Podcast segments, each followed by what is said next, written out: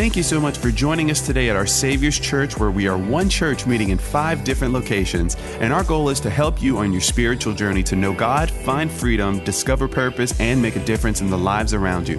If you'd like to learn more about Our Savior's Church or how to get involved, visit us online at our saviors church dot com. We've been in the book of Acts, I believe it's our twelfth week, and um, are y'all learning anything? Okay. I hope you do. I am. And so we're going, we're going to jump in. We, we've been preaching verse by verse and just letting God's word, word do the work. How many know it's better when God's word does the work? It takes the pressure off me. I ain't got to come up with new stuff because it's right there. And so, uh, but if you have your Bibles or your devices, you can look on the screen. Every note that's in front of me is going to be on the screen, so you can write it down, take a picture with your phone, whatever you want to do. That's for you. And take it home with you and study it. And learn it and apply it. How many know you got to apply it? The Word of God is like a can of paint. It doesn't work unless you apply it. How many know you can have cans of paint all over your garage, but until you stick a paintbrush in it and put it on the wall, nothing changes. The Word of God is the same way. You can hear it all day long, but until you apply it to your life, the walls of your heart will not change. So apply this thing. Go with me to Acts chapter five. We're going to key in on one big theme today. Acts chapter five, verses twelve through eighteen.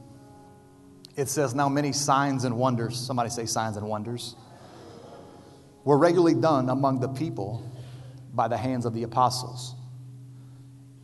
And they were all together in Solomon's portico. None of the rest dared join them, but the people held them in high esteem. And more than ever, believers were added to the Lord, multitudes of both men and women, so that they even carried out the sick into the streets and laid them on cots and mats. Yet as Peter came by, at least his shadow might fall on some of them. The people also gathered from the towns around Jerusalem, bringing the sick and those afflicted with unclean spirits, and they were all healed. But the high priest rose up, and all who were with them, that is the party of the Sadducees, and filled with jealousy, they arrested the apostles and put them in the public prison. Somebody say, uh-oh. I want to preach a message to you this morning. We're going to look at the entire fifth chapter of the book of Acts, and there's one overwhelming theme. And here's the theme, and here's my title today. Simply this: obedience, no matter what. Obedience, no matter what. Let's pray. Father, we thank you today for the reading of your word. God, speak to us today. Change us, God. We thank you for today. May we never be the same. In Jesus' name. And everybody said, amen. Obedience, no matter what, no matter what. I, I want to give you a, a, a working definition of biblical obedience. What does it mean to, to biblically obey? Here, here it is. Biblical obedience is to hear, trust, submit, and surrender to God and his word. That's what biblical obedience is. It's to hear God's word, trust his word, surrender and submit to God and his word, what it says to do. That's what obedience is. So God's desire for us, everyone in this room, is, is to hear him. How many know God wants you to hear him? He wants you to know what his voice sounds like. The only way you can understand what his voice sounds like is to get in proximity, to get close enough to him to hear it. You have to learn it. As he speaks and you listen, you hear him. He, his desire is for us to hear him, to trust what he says, and submit and surrender to his word. That's obedience.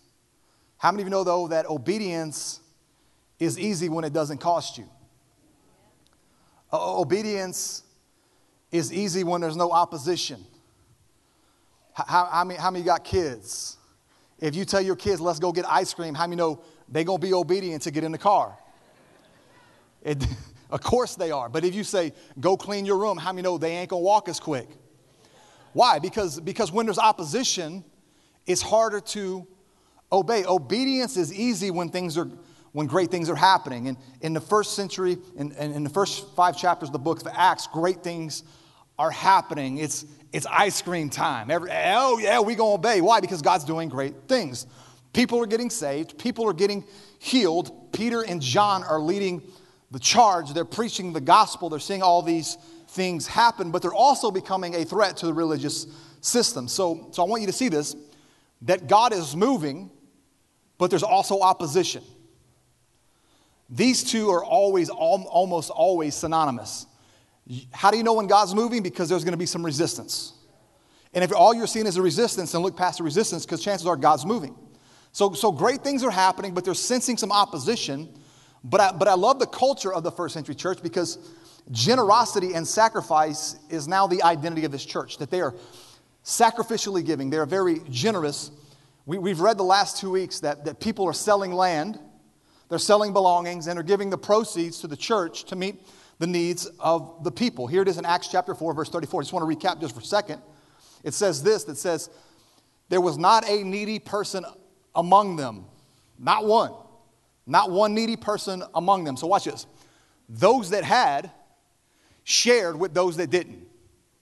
Did you see that? Now let me just be clear on something, okay? I, I don't want you to get this twisted. This was not a mandate and regulation of money and goods. Are you tracking with me?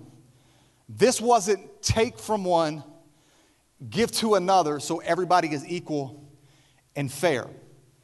That's what governments do. That's not what the church does. How many of you understand the government has a sharing system? The church has a sharing system. They are not the same. Are you tracking with me? What's the difference? The government gives handouts. The church gives hands-ups. You tracking with me? The government takes, everybody say takes, takes from one to give to another. In the first five chapters of Acts, there is no taking involved. Write, write these th- three thoughts down really quick. Number one, there was communal sharing going on, but the communal sharing in Acts was totally voluntary, okay? It was not forced. Nobody was coming and said, you, you make too much money, this guy doesn't make enough money, we're going to take from you, give to him. That, that's not what was happening.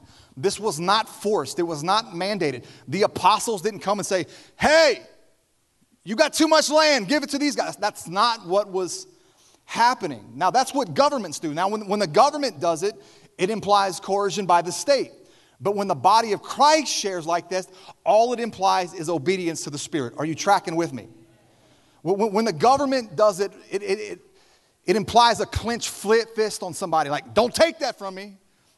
Don't take it. It's too, that's too much, Mister Government, Uncle Sam. Now, but when the church is doing it, they're saying, hey, hey, we feel like the Spirit is asking us to do this. I got an open hand. We want y'all to have some of this. Are you tracking with me? So in the book of Acts, believers contributed freely as they were led by the Spirit. That's the way that we're supposed to give anyway, isn't it? Isn't that what the Bible tells? Look what Paul says in Second Corinthians nine, seven.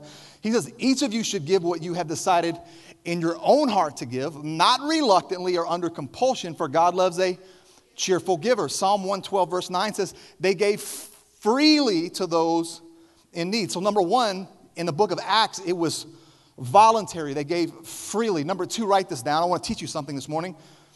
Number two, the narrative was not a universal command. In other words, the text that we read in the book of Acts is descriptive, not prescriptive.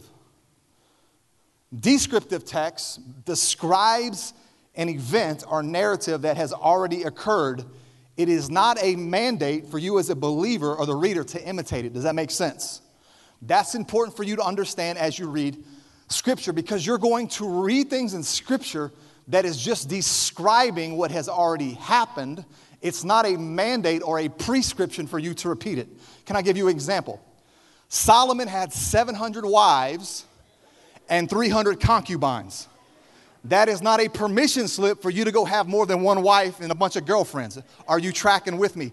It was just descriptive. It was describing what the text says. Okay, so it's it's, it's descriptive. Now, prescriptive, we see Scripture that is prescriptive. A prescriptive text prescribes the reader to do something.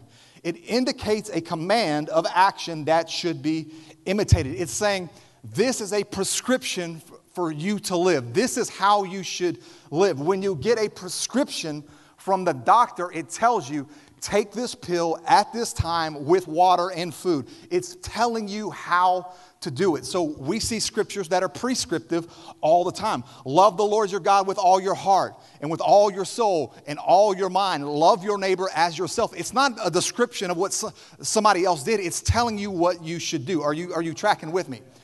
So when reading the Bible, you have to understand that reading the Bible is crucial, but how you read it is also crucial. So when we read scripture, we have to understand, is it descriptive or prescriptive? The book of Acts primarily is descriptive. It's telling us history. It's telling us what happened. This is what they did. So Acts chapter four is descriptive. It's not a mandate that says all Christians should give all of their land to the church. That's not what it's saying. What you can do from a descriptive text is draw application from it. What was the overwhelming theme? So when we reach Acts chapter three, Acts chapter four, Acts chapter five, when they gave, what we can do is say, why did they give? And the reason that they gave, here it is, was they were obedient to what they felt the Holy Spirit asked them to do. So the application that we get from a descriptive text is to be obedient to what God is asking each one of us to individually do. Are you tracking with me? And finally, uh, then these were legitimate. The, the, these were legitimate needs. How many know that everybody who asks for help, their needs aren't always legitimate? Are you tracking with me?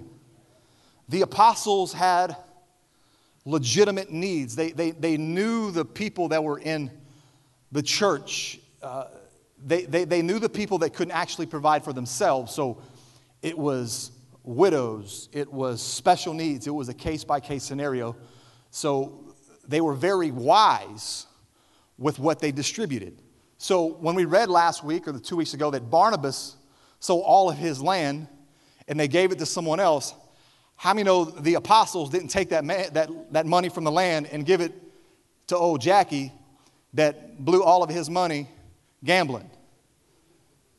They probably helped a widow. They probably helped someone who was in need. They, they were wise. Let, let, let me paint this story in reality. Probably five or six years ago, um, at one of our campuses, not, not this campus, a, a lady came in who said, I, I have a need. And anytime people have legitimate needs, we, we sit down with them and say, okay, tell us your need. If it's a legitimate need, we're going to help you figure out the best way to take care of that need. We've been entrusted, as you heard Pastor Eugene say last week, we've been entrusted with stewarding the finances that you give the church to make the best decisions for people that come in. People do come in all the time with needs. Our job is to help them understand why they're in that predicament and how not to get in that predicament again, not just take care of the bill. Are you tracking with me? So this lady comes in and she's like, I got a need, and y'all a big church, and this is my church, and y'all got to take care of this need. So, okay, we sit down with her, and she's, uh, we, we want to see your bills, what you spending money on. She said, that ain't your business. I said, well, if, if we're going to help you, it is our business because we, we're not just going to give you money. And so she goes, well, well, here's my rent. And her rent was three thousand dollars a month. Yeah. And and so our pastor that was sitting down with her said, uh, ma'am, you're going to have to downsize. You can't afford to live in this house.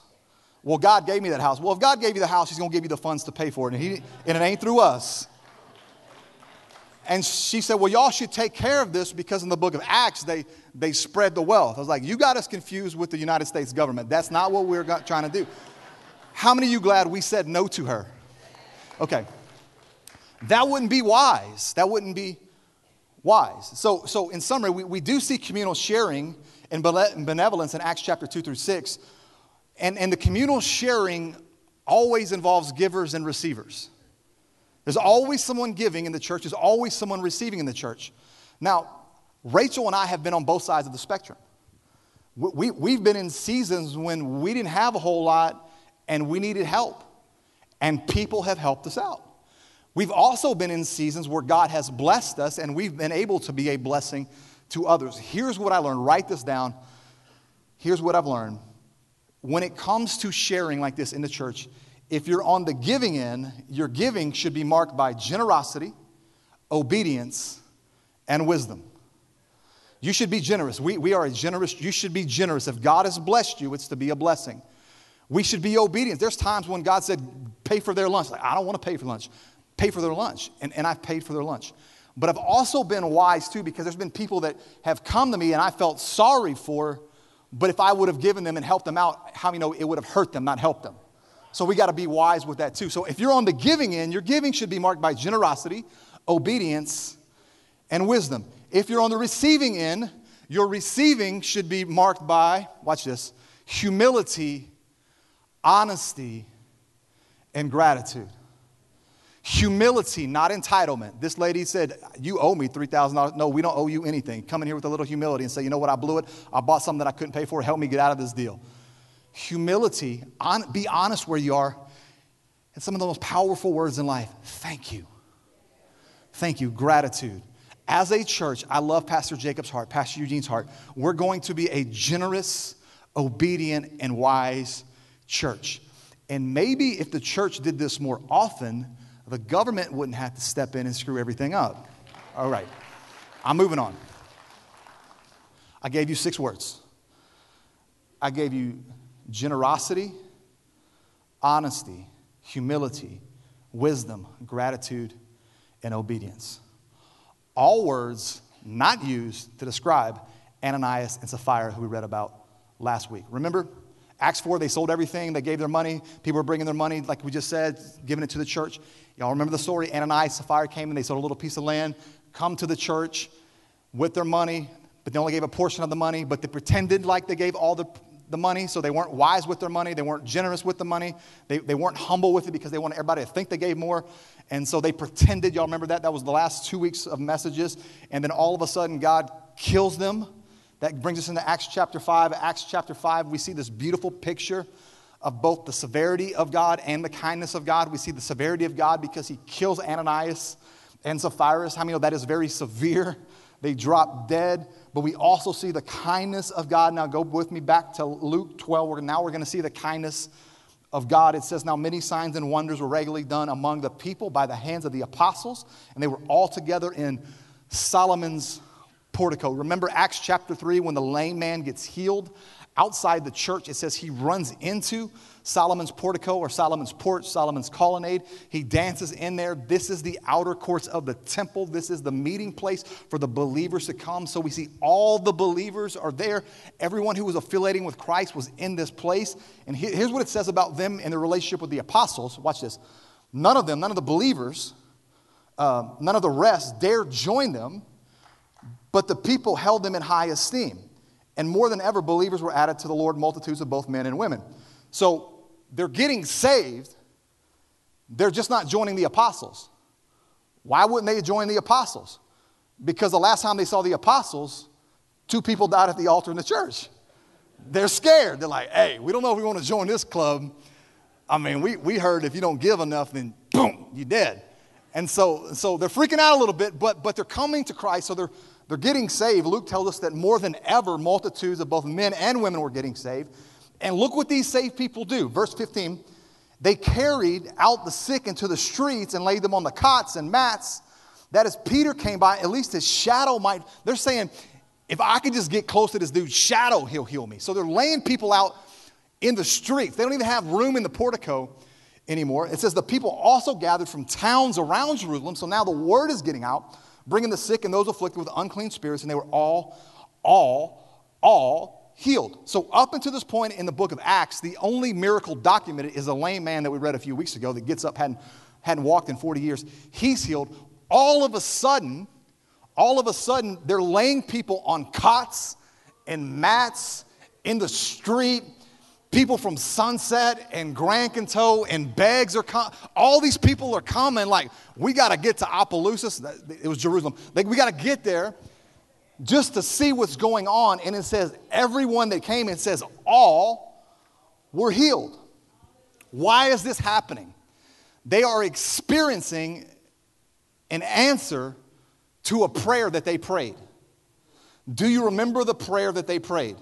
We read it three weeks ago. Here it is, Acts chapter four, verse twenty-nine. I want to read the prayer that they prayed. Here it is. Now, Lord, look upon the threats. This is right after they get arrested the first time. And grant your servants to continue to speak your word with boldness while you stretch out your hand to heal, and signs and wonders are performed through the name of your holy servant Jesus. Notice this all starts with obedience to speak the word. Give us the boldness. Let us obey your command to speak the word. Are they speaking with boldness? Yes. Were healings taking place? Yes. Were signs and wonders being performed? Yes. Everything that they prayed for was happening. How many of you know that when God is answering your prayers, it's easy to be obedient? When everything is going good, when you got money in your wallet, when, when you have more money than you do bills, when the wife is good, when the dog is good, when the cat is good, the cat ain't ever good, when the kids are good, when everything is good, it's good. It's good. But when things aren't good, sometimes when God asks you to do something, when things aren't good, it's harder to do it. How many of you understand? You, it's easy to give in the offering when you got money coming in. But how many know when, when you ain't got money coming in, but God says, give anyway, I don't know if that's you, God. All of a sudden, it's hard to be obedient. Things are good right now in the church. It, obedience is easy, but things are about to change. Look at verse seventeen and eighteen. But the high priest rose up, and all who were with him, that is the, the party of the Sadducees, and filled with jealousy, they arrested the apostles and they put them in public prison. Think about this. They're so jealous because now the, the, the apostles are getting the attention that the Jewish leaders thought they deserved. So while the apostles are obedient, obedient to preach Christ, the Sadducees were going to do everything they could to stop them. So they arrested them. This is now the second time they're arrested.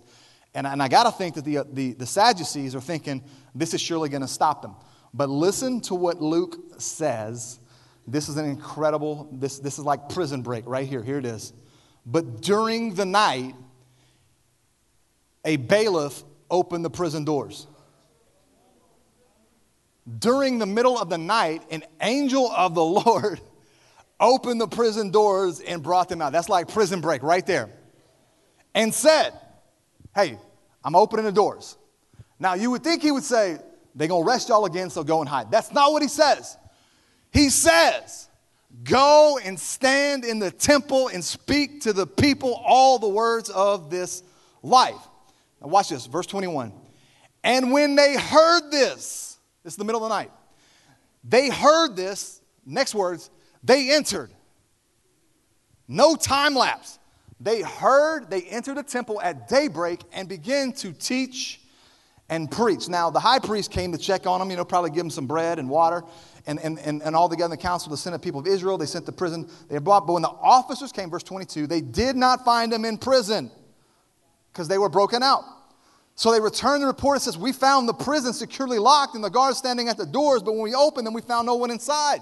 Now the captain of the temple and the chief priests heard these words, and they were greatly perplexed about them, wondering what this could come to. And someone came to him and says, look, I know where they're at. They're standing in the temple and teaching and preaching the exact same thing they got thrown in prison. They're at it again.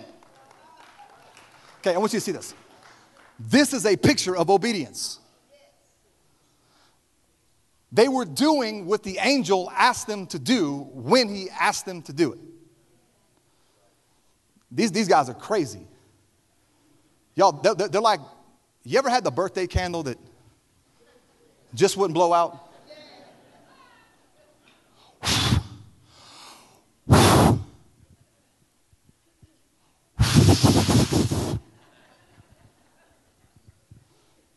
That's Peter. That's the apostles. No matter what came against them, they just kept burning, baby. They were persecuted, arrested, and accused, but they kept coming. Why? Why? One word. Obedience. All they remember was what God had asked them to do from the very beginning, what Jesus asked them to do. See, the reason why they were doing what they were doing wasn't because of resilience. It was because of obedience.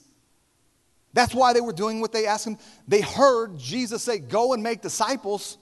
They obeyed. They heard, go and preach the gospel. They obeyed. They heard, go and be my witness. They obeyed. They heard the angel of the Lord say, go back to the temple and preach no matter what. They obeyed. They go back and they obey. Now, now how many know the officers are getting a little mad now? They, they, they, they've arrested him twice. One time they let him out. This time, prison break. Angel lets him out. So it says they're going to go back and get him. So then the captain was with the officers, verse twenty-six. They, they, they bring him back, but not by force, because they were, they were scared that if they went to the church and grabbed him by force, that the church people were going to stone him. So they were afraid of being stoned by the people. And when they had brought them, they set them before the council, and the high priest questioned them, saying, "We strictly charge you not to teach in this name, yet here you have filled Jerusalem with your teaching, and you intend uh, to bring this man's blood upon us." But Peter and the apostles said, "We must obey God rather than man." What an incredible example. We're going to obey God. Let me tell you what he was saying. No matter what. I don't care what they say. I don't care what they think. I don't care if they cancel me. We're going to obey God no matter what. I don't care if they talk about me on social media. I don't care if it goes against the flow. I don't care what the political pundits say. We're going to obey God no matter what. I don't care how dark this world gets. I don't care how many sins are celebrated. We're going to obey God no matter what. God asked them to do it, and they did it. No questions asked. That is obedience. What area of your life is God asking you to be obedient in right now? I think when it comes to obedience, there, there's two main areas or two main categories of, of obedience. Both of them are necessary, but, but it starts with this one. Number one, we, we must be obedient to God's word. First and foremost, when it comes to obedience, you have to be obedient to what God's word says, what Scripture says, what the Bible says. Why? Because the Bible is full of commands. It's, it's full of do's and don'ts. It tells us how to live and how to love and how to give and how to forgive and how to surrender. It tells us all these things. So first and foremost, we must be obedient to, to God's word. Listen to me. It's not always going to be easy. It's not always going to sit well with your flesh. It's not always going to make you excited. It's not always going to be rainbows and lollipops. You're not always going to want to do it. It's going to go against culture. If you read God's word and look at culture, God's word and culture don't combine. It's like oil and water. And you got to decide, which one of these things am I going to obey? Which one of these things am I going to give priority to in my life? Which voice am I going to listen to? You remember Deuteronomy chapter five? I'll read it to you. "You shall not bow down and worship any graven images." That's what God's word says. Okay. Fast forward four hundred and something years. King Nebuchadnezzar makes a hundred-foot gold image of himself and says, "When the music comes on, I don't care what you're doing, stop and bow down." Well, he does this one day. And there's three Hebrew boys, Shadrach, Meshach, and Abednego, who said, "We ain't doing that. We're going to obey God's word that says, do not bow down to any graven image." Well, Shadrach, Meshach, and Abednego don't bow. So Nebuchadnezzar says, "We're going to throw you in the furnace." They said, "Throw us in. We still ain't bowing." The question is, are you going to be obedient to God's word no matter what?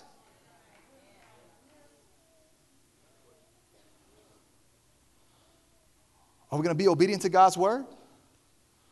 Or are we just going to go with the flow? I mean, it's twenty twenty-one, y'all. Times have changed. I mean, we got to get on board. We got to be progressive, you know. We... If not, they're going to cancel us. Let me help you out. You can't cancel the canceled man.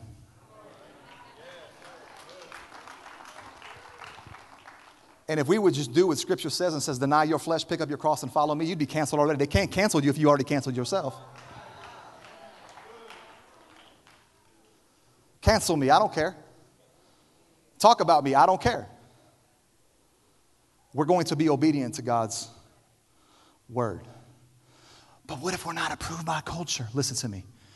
God never asks us to be approved by culture. He asks us to be obedient to his word. What area of your life is God asking you to obey his word in? I don't know what it is. Some of you, it's your finances. You stingy. You don't tithe. You don't give. You don't take care of your money the right way. You're in debt over your head. And God's been screaming at you, get this right, get this right, do it right, do it according to my word. I don't know what area. Some of us, it's, it's in sexuality. You're not living pure. You're expecting God to bless you when you're not living pure. You know what the Bible says about the pure? Blessed are the pure in heart. God won't bless you if you're not living pure. What areas of sin, areas of unforgiveness, areas of bitterness that, that we're just not responding to his word. We're not being obedient to his word. I don't know what area it is, but I do know this, that, that our love for Jesus is made evident in our obedience to him. Look what Jesus said. If you love me, you will keep my commandments. You will obey. So number one, we must be obedient to God's word. Number two, we must be obedient to God's voice. When I say God's voice, this goes past just following his word. What is God specifically asking you to do? What, what steps of faith is he specifically asking you to take? Who is he asking you to share your faith with? What, what sacrifices is he asking you to make? The, the Bible is full of these that goes way beyond just God's word. They become personal to you, that God speaks to you and asks you to do something. Abraham, take your boy up to Moriah. Lay him on the altar. Sacrifice him. Yes, sir. Noah, build a boat. What's a boat? It's going to flood. What's a flood? It doesn't matter. Go and get two of every animal on the planet. And be obedient. Moses, yes, sir. Go and free a nation that's bound in captivity. There's been many times God's asked me and Rachel to do things that we just had to obey. He, he's asked us to give sacrificially before, and we did. He, he's asked us to move from one state to another before, and we did. He, he's asked us to take steps of faith before, and we did. And, and I wish I could sit here on this stage and tell you that I listened to God every single time and obeyed every single time, but we've missed it a few times too. There's been times I've heard God specifically say to do something, and I thought about the cost more than I did about being obedient to God. And I said, I'm not willing to do that. We gave in the fear, and in those times, we, we were disobedient. Every day, we're going to be given the opportunities to be obedient in both God's commands and God's voice. We're going to have to make a decision. Do I follow his commands or not? Do I follow his voice or not? Do I follow God or not? Am I obedient or disobedient? Sounds pretty straightforward, doesn't it? You're either obedient or disobedient, right? Hmm. Not so much in Christianity. In Christianity, I believe the biggest obstacle to obedience may not be disobedience. I believe the biggest obstacle that we face is delayed obedience. Let me close. Everybody say delayed obedience. What is delayed obedience? Any parents in the house? Mom and dads, help me out. Many times in the Carroll house, I will ask my kids to do something, give them time to do it, then I will follow back up and ask them if they did what I asked them to do. That's what a good parent does, right? Clean your room. Give them twenty minutes. Come back. Did you clean your room? Make your bed. Give them time to make the bed. Come back. Did you make your bed? Do your homework. Give them time to do the homework. Come back. Did you do your homework? Take out the trash. You fill in the blank. And and and and my children have a saying. It, it is Southern vernacular. If you're not from the South, ask somebody who's from here what this means.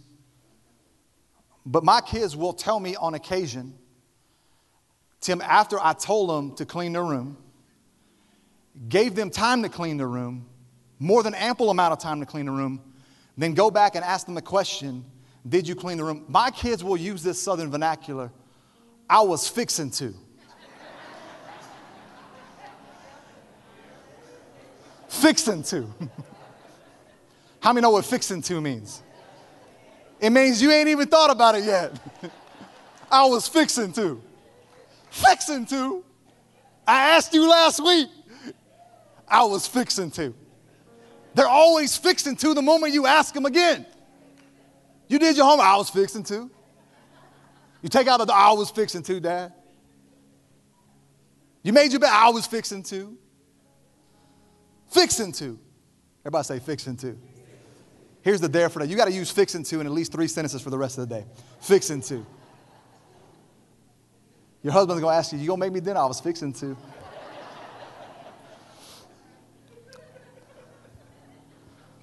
When my child tells me they were fixing to, here's what it means. It means that they know that it was important to their father. It just wasn't as important to them. I'm fixing to. I'm about to, if you're from up north. I was getting around to it, Dad. I'll do it later. That is delayed obedience. Listen to me. Delayed obedience is disobedience.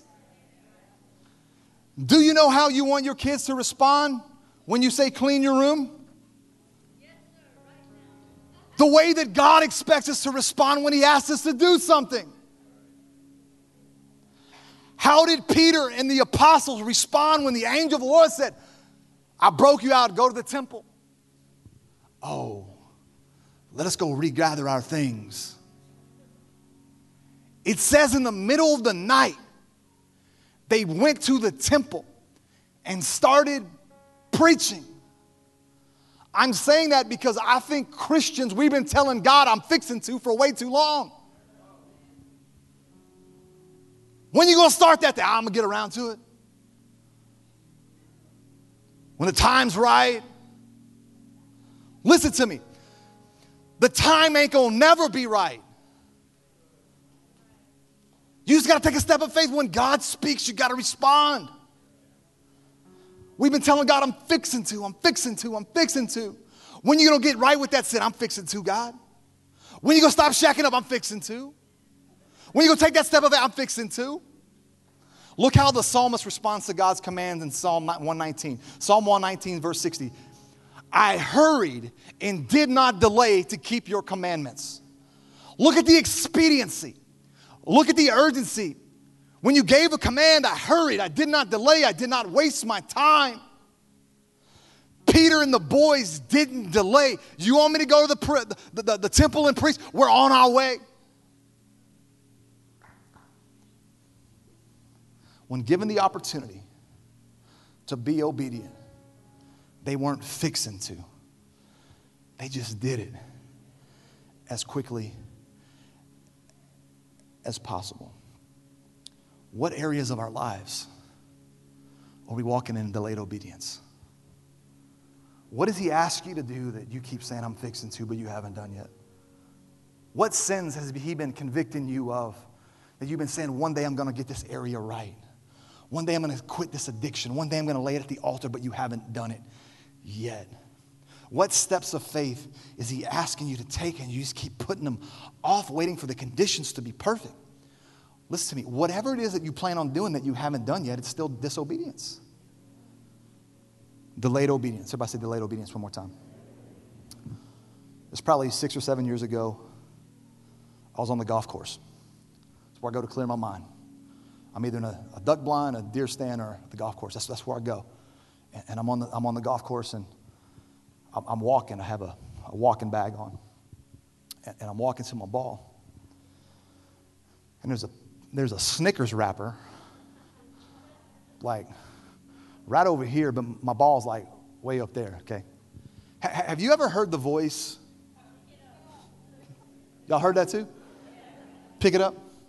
Okay, I ain't picking it up. I didn't put it there. I don't even like Snickers. Stupid Snicker eater. I, I'm, not, I'm not picking it up. I'm not picking it up. Pick it up. I'm not picking it up. Pick it up. I'm not picking I've already passed it up. I can't pick it up now. I'm going to hit my ball. Y'all, I go over. My ball's eighty yards down the fairway. I get to my ball. I stand over. I got my club out.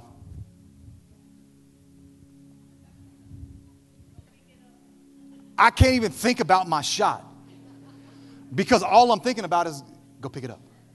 I stand over my ball for four minutes. I'm not picking. Just go pick it up. Go pick it up. If you don't pick it up now, you're, the rest of your round is going to be miserable. I put my club back in my bag. I walk eighty yards there, pick it up, put it in my pocket, get back to my bag, and the Holy Spirit speaks to me. Delayed obedience will always cost you extra steps.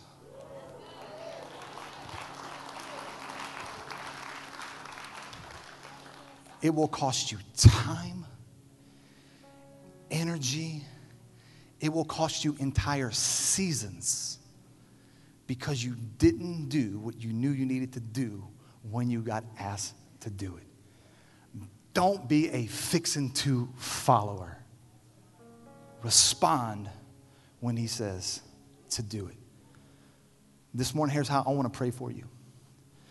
If you have areas of disobedience, you just know, I'm not right in this area of my life.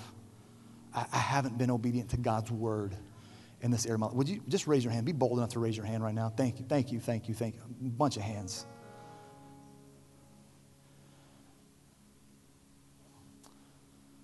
Some of you, if you have areas of delayed obedience, you've been meaning to get around to it. You've been fixing to for a long time.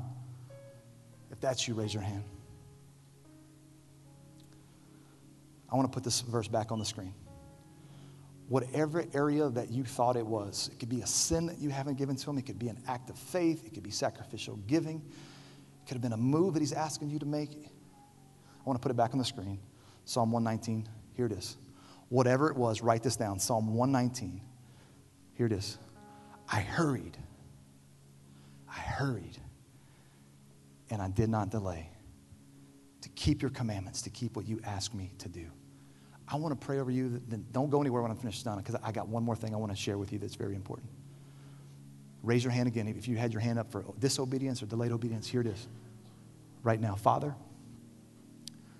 for everyone under the sound of my voice, let this be our heart's cry. God, that when you speak and we know what to do, that we will hurry. We will not delay. God, there's people in here today, God, that there's, there's sins they need to lay at your feet. There's unforgiveness and bitterness they need to lay at your feet. God, there's issues they need to lay at your feet.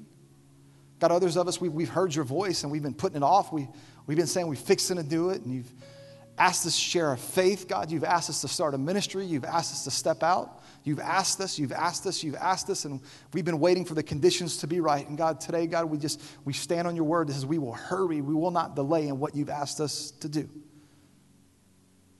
And God, just as the apostles prayed, give us the boldness and the courage and the wisdom to do what it is that you've asked us to do.